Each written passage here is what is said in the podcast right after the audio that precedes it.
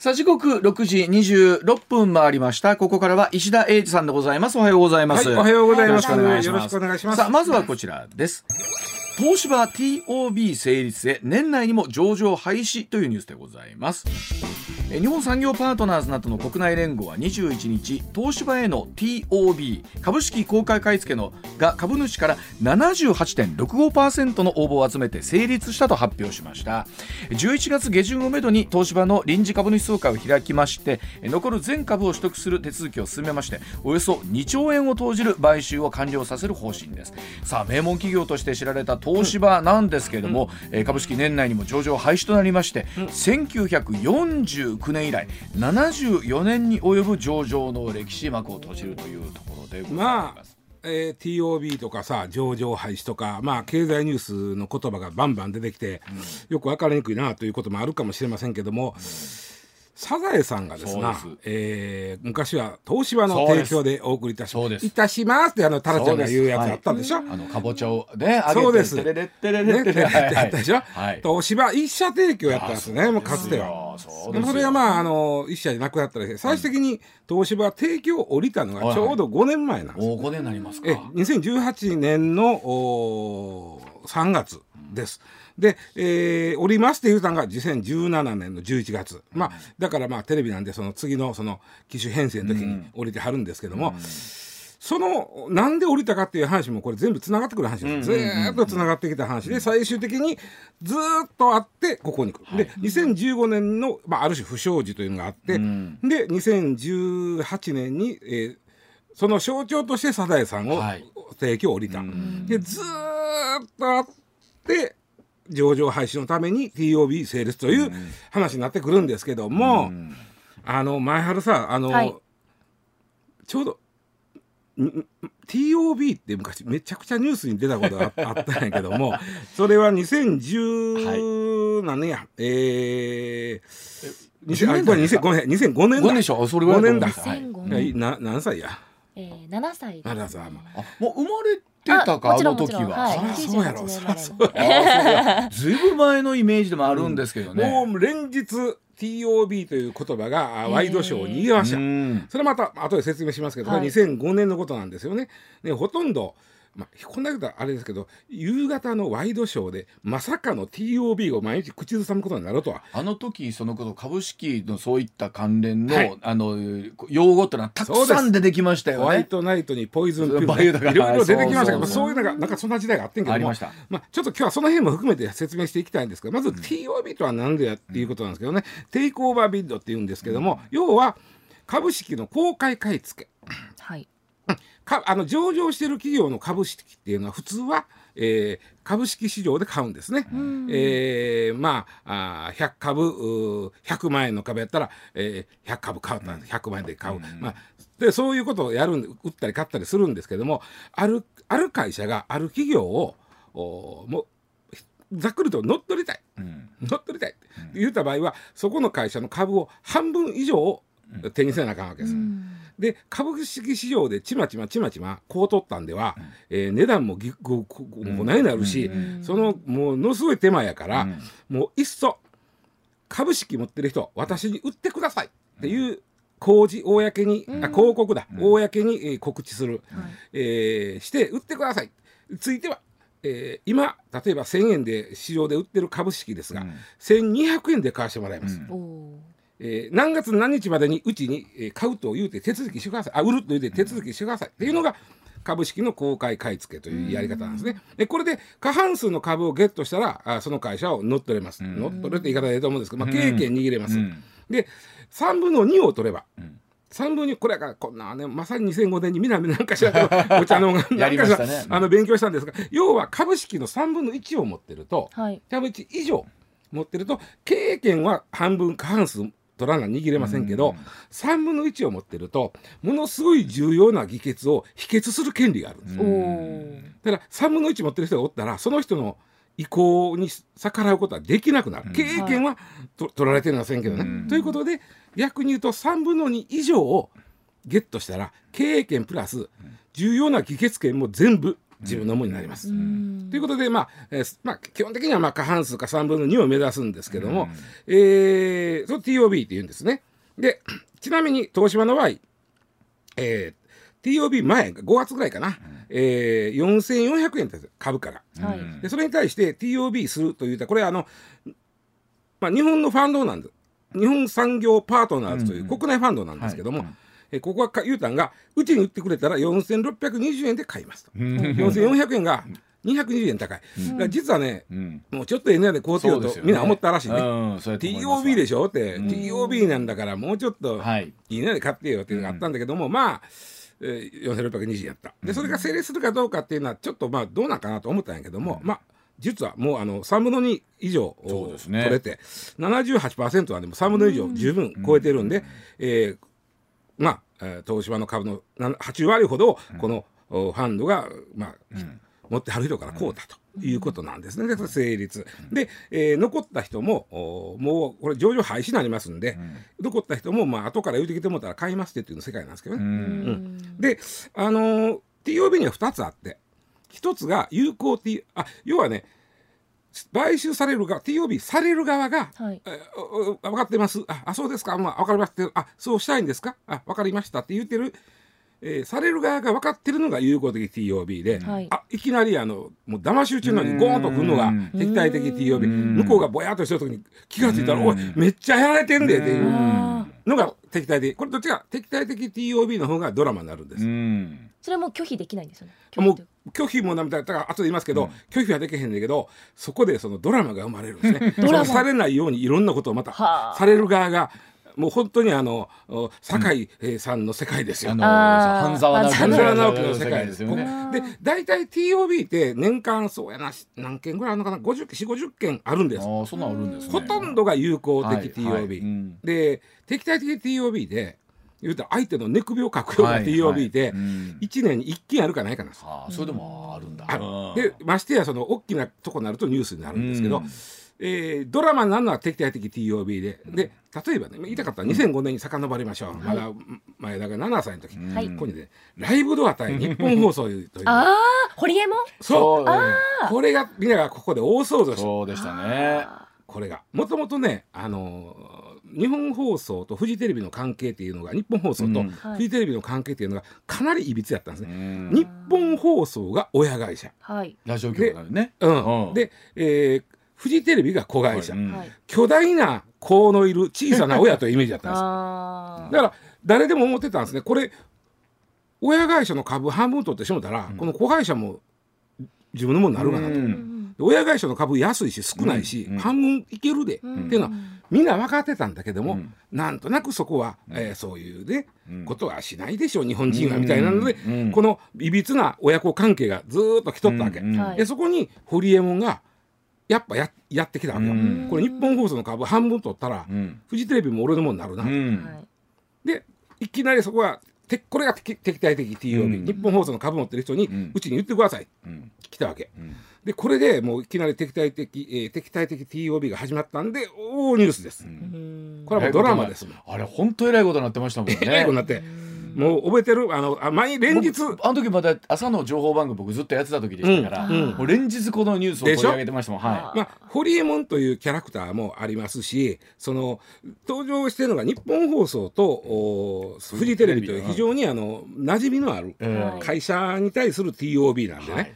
で片や堀江門がこう T シャツ1枚で着てるのに、うん。うん。あの日枝会長はうん。フジテレビのね、うん。えーネクタイにスーツを着てそうそうそうそうスーツを着てて、でホリエはあの35%までいったんですよ。うん。おう。35%ということはもうさっき言ったように重要な議決ここでまたみんな覚えて3分の1取ったら重要な議決を拒否する権利あるらしいでみたいな。うん。ででこれえらいことやでってなって、で残りあと15%取ったら過半数で、あえー全部ホリエモンの門下に下るわけや。うん。でこれでまあここで気がついたらおかしいけどやられるとなったんで、うん。えーここででさっき言ったホワイトナイトとかポイズンピルとか出てくるんだけども、うん。要は、えホリエモンが TOB をかけてくる。それに対して日本放送も、あの自分とこも、あまあ、ごめんなさい。フジテレビだ、フジテレビ子会社であるフジテレビが日本放送の株を TOB で集めようとするわけ、親親を助ける、はいはい。うん。はい親を助けるイメージです。でこれで TOB 合戦になるわけな。うんでここでまたあのややこしいと怒られるけど、あの村上ファンドさんとかが噛んできてまたこれ登場人物、はい。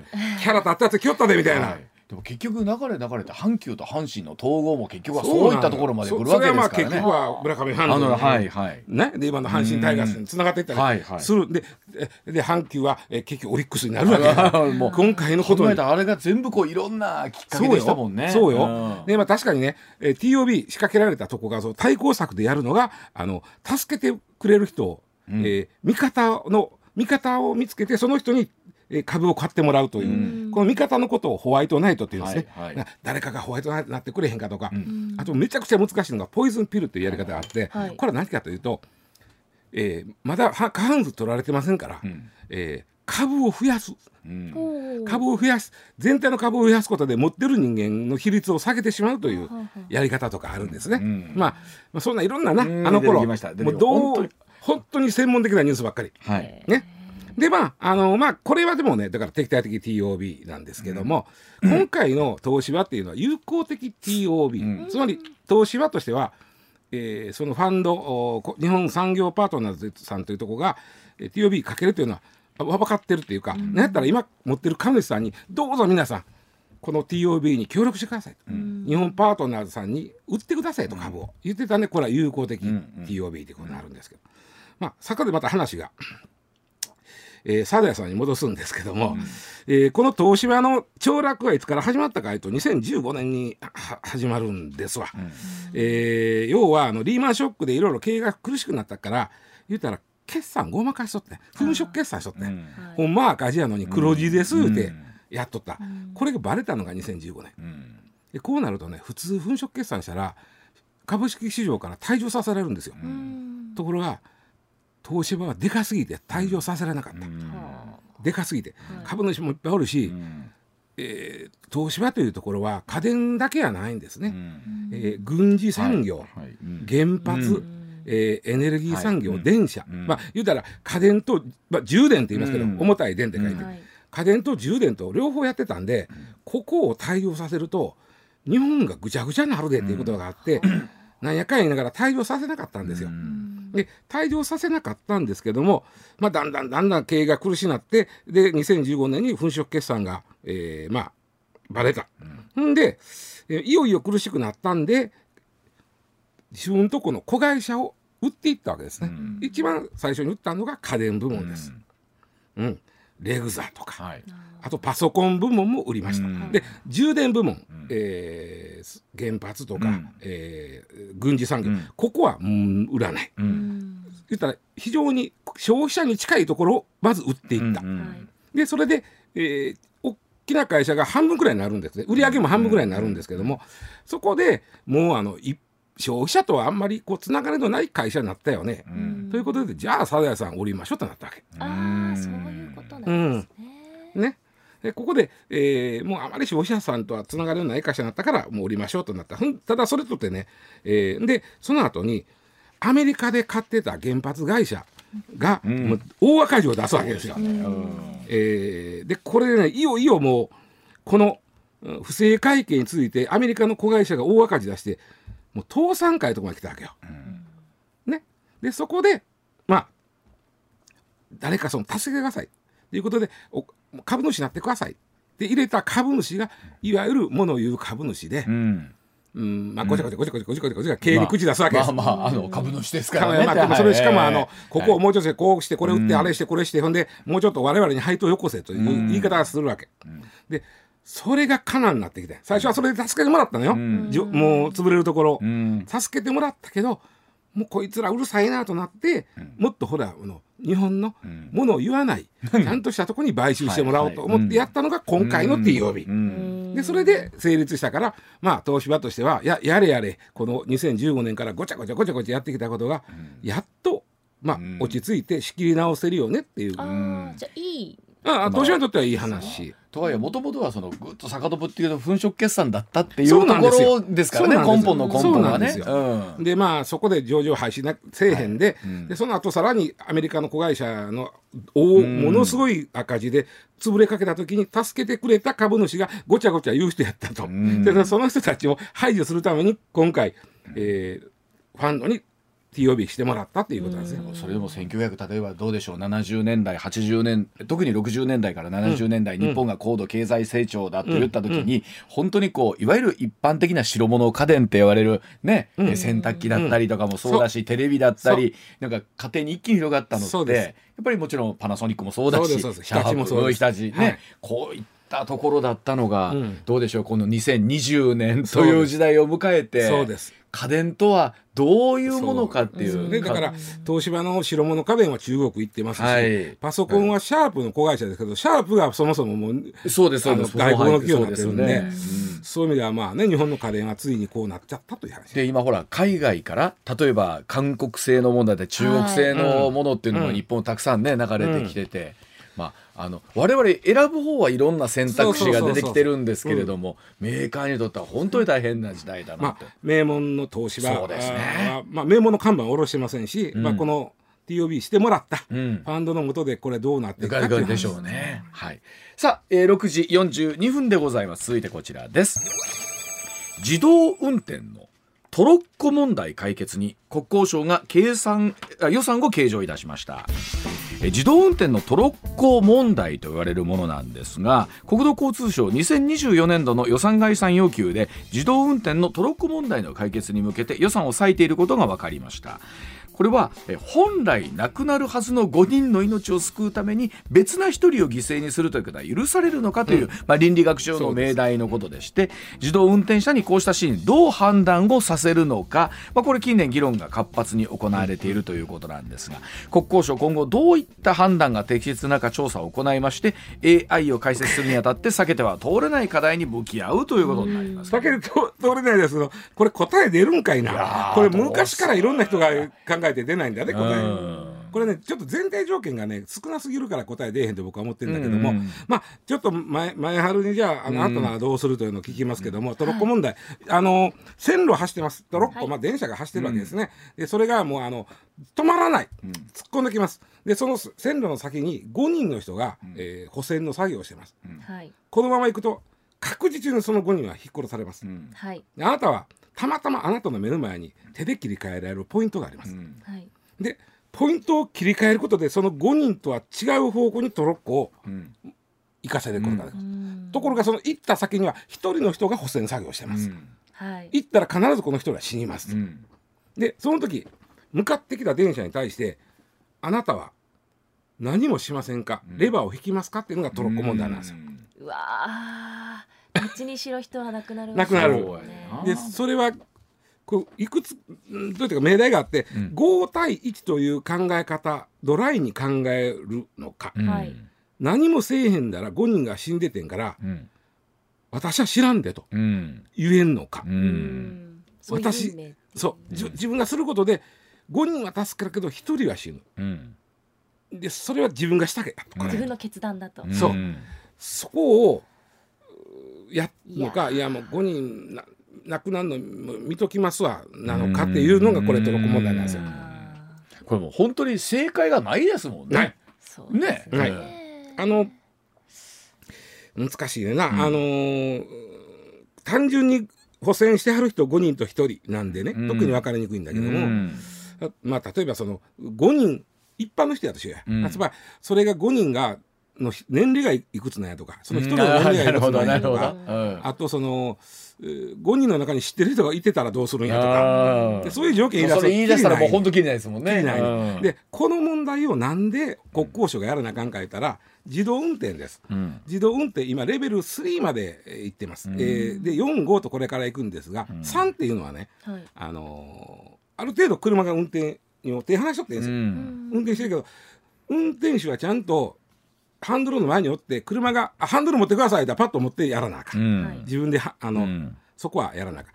で4っていうのは完全に寝ててもええねんけど、うん、漫画読んでてもいいのよ。うん。だけどもそれはこの区間ねっていうふうに決められてる区間うん。が4です。うん。で5っていうのは区間も何もずっと漫画読んでてっていうのがうん。5なんです。うん。で問題になってくるのは4からなんですね。うん。4からつまり区間うん。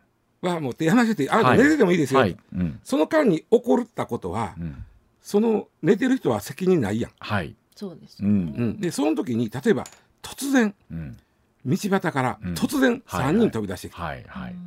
もう跳ねるしかない。うん。でも右へ切ったら、うん。例えば1人やと。はい。いやどうはないい。判断するね、うん。これはひょっとしたら AI は3いや1生きるなというふうにも気もするんですよ、えー確かにそうですね。問題は、うん。飛び出してきた、うん。3です。うん。引かざるをえん。うん自動運転車。は、うん。右へはっきりますうん。崖です、うん。乗ってる人は確実に死にまはす言うた時は AI は乗ってる人間を守ろうとするんじゃないかあという。AI の役目やはどわあ。これでもあの AI だからなんですけど自分が運転してたらどうするかっていうことにもこれなりますもんねもうそう結局はね。で AI って少なくとも自動運転の AI っていうのは乗ってる人最優先で考えてるはずなんですうよ、ん。はあ。うん。ああ。なのでおそらく突っ込んでいくんですよ。うん。そうなったら。あのすごいめちゃくちゃ理想の理屈で言うとね、うん。ほら AI ってあの最近よくコマーシャルでもやってますけどこう我々が見えないところにある人影も察知して、うん。えー自動でこう止まるとかっていうことも言ってくれたりするということはそういう事故が今後なくなるんではないかというすごい。おっしゃる通りです。あのこの問題は、うん。実は自動運転と馴染まないとこっていうのは、うん。これ二択でしょ。うん二者択一で、トロッコ問題ってはい。5人か1人まあかという二者択一なんです、もしくは3人か自分が死ぬかという二者択一なんですよね、うん。でも今うわちゃはい。ん言うたように、うん。自動運転っていうのは、うん、強いて言うなら藤井聡太さんのように、うん。数十手先まで読まんとあかんわけ。はいはい、はい。うん。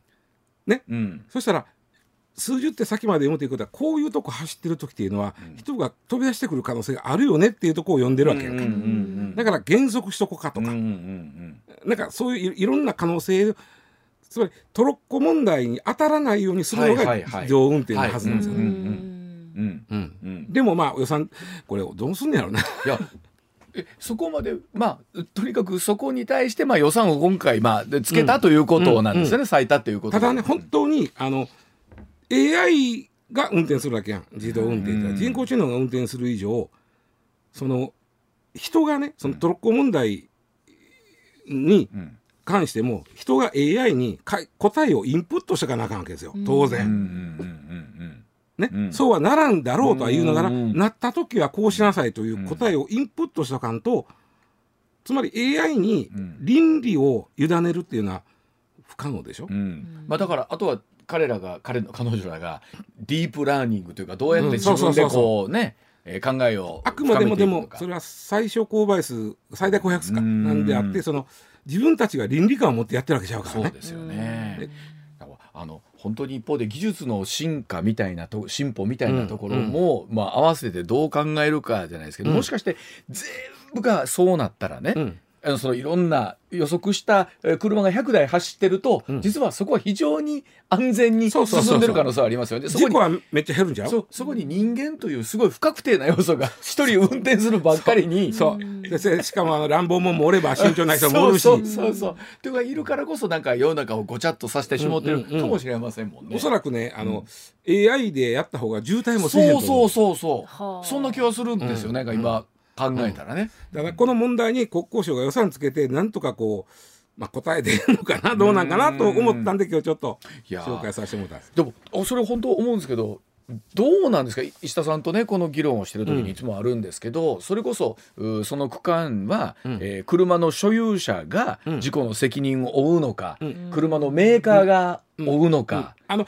えー完全自動運転中の事故は、うん。あの車のメーカーというか車のメーカーもひょっとしたらそのじ知能部分を作ったメーカーっていうかもしれんなね。うん。っていうところとかいくつかやっぱりクリアしないといけない問題があるっていうのはずっと言ってましたけど、それは少しずつなんかどうでしょう、うん。解消されつつっていうか明確になってきてるんですよ。最後にこう残ってくるのがこういう問題だと思うんですよね、トロッコ問題みたいな、うん。どうするのと倫理から抜き読んだと。そうですね。でも前田がう僕らぐらいの年齢になってる頃にはなんや言うて走ってますよね。この区間って気になる。んでしょおそらく100手先まで読んでなんか急に減速したな思ったら向こうから人飛び出してであそういうことやったんなか。っていうのはもうあるような気がするんですけどね,、うんね。はい、ではお知らせ挟んでさらに続けてまいります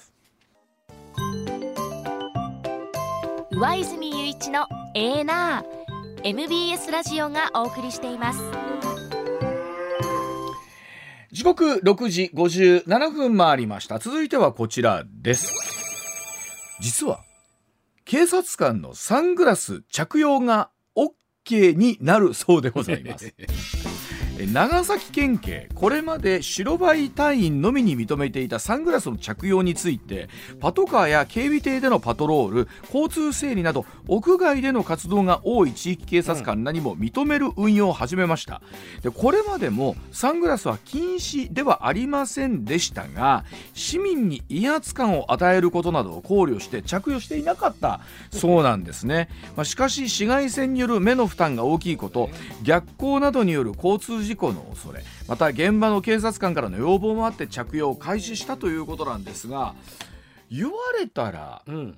警察官の方ってサングラスって着用されてなかった？あの白バイのの方はね。うん、あ言われたらそうですか？そうなんでただまあ我々の世代で言うとまあ俺俺っていうか上手の世代だけど、危ないでかね。あれ二人ともあれ二人ともサングラスしとったやろ？はい西部警察の大門、はい団長。ましたね。そうですよ。あのティアドロップ型のそうですよ。ああれ実はおかしかったんですか？含む規定には違反してたかもしれん。あというのは都道府県警ごとやからこのあ話そうなんであそう、ん。長崎県警とか書いてますもんね。実は今年の7月からつい一足早く富山県警がうん。同じ、あのまあいいですよと。はあ。考えたら富山雪多い。まあまあね長崎はさ実はうん。これ俺俺ね船が多いから。はいはい、うん、船。船。眩しいねこの,、まああの水面は。そうですよね、うん。でもあの令和もう5年ですよ。うん。もうその間ずっと警察の方はそそういうところでも着用なさってなかったんですか？うそうなんあですよ。の船け、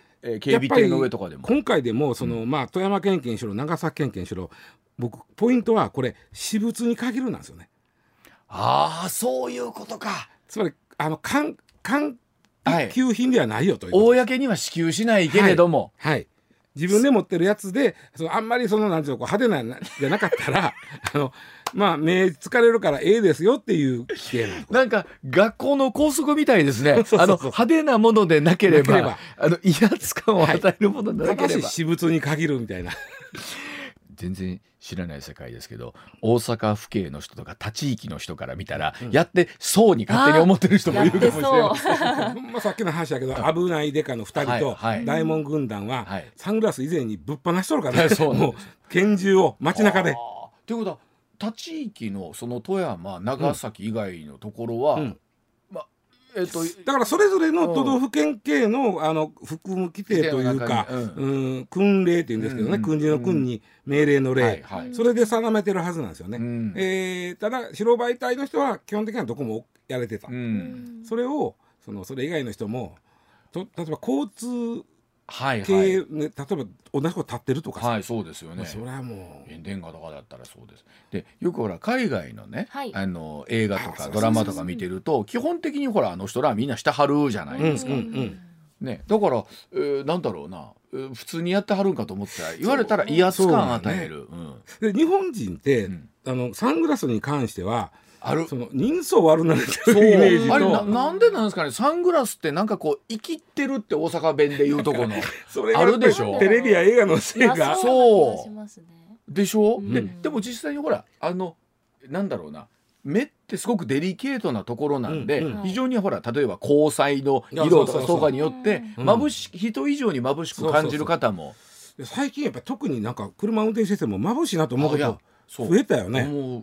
あのカレーなんですかね？関係ないかないいや僕一応ダッシュボードにはあの、どつきのはい眼鏡の銅の入ったサングラスは入れてほんまに眩しい時はそれはい。と取ってもらってやるんやけど、はい。買えるんやけどね普通の。いやでもでそのサングラスに対するなんだろうそのなんかえーかっこつけてるそうそうそう。感とか生きってる感みたいな。ね。あとなんかなんか芸能人っぽいとかそうそうそう。ありますよね。なんですあのかねそれこそ例えばあの箱根駅伝を走るランナーのあはいはいはい人たちもはい。あれものすごい眩しい。眩しい眩しい。学校によってはやっぱり着用を認められない、へえあそう。へあかん。いやいやあの掘るからじゃん。そういやいやだからあれもう考えたら健康とかねタイムのためには絶対うん。そうやね食べた方がいいんやろうな。あとねあの日本人の感覚で言うと礼儀そうそうそう礼そう。儀に反してるみたいなのない？うんあります。人前でその人に会う時にサングラスしてるっていうことが、うんそう。だからこの警察長崎にしろお太山にしろ、うん。市民とやり取りする、うん。えー警察官、まあ、いわゆるあのおまわりさん交番のおまわりさんとかはし,、うんない。うん。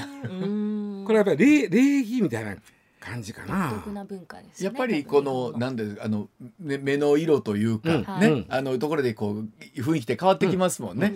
少しずつね緩んできてるな緩んできてからそのみんなが許容してきてるなと思うのが、あの今年の4月からね、京急電鉄の運転手さんがサングラスまあ眩いしいで。眩しいですよ。であと両備バスとかそのバスの運転手さん、中国バスとか、うん。えーそういううーバスの運転手さんも眩しいからうん。するようになった、うん。それに対して電鉄会社とかバス会社が、うん。こういうことでやってますんで皆さんどうぞあの 柄悪いとか言わんといたってくださいやー。わかる肩身狭いなわかるな。でも本来いいじゃないですか。安全のためでしょ。いと、うん、そうですそうです、そうですね。それで命が守れるとか事故が減るんだったら、絶対その方がいいじゃないですか。特にねふ冬秋から冬にかけては眩しいんだって。んあの日没の時間帯とかいるんだって。だからその時に何生きっとんねんこの運転手が。いいや言わんとだって僕らでも車運転する時って、うん。やっぱりサングラスとかないと、眩しいなと思う時ありますもんそら。北海道も冬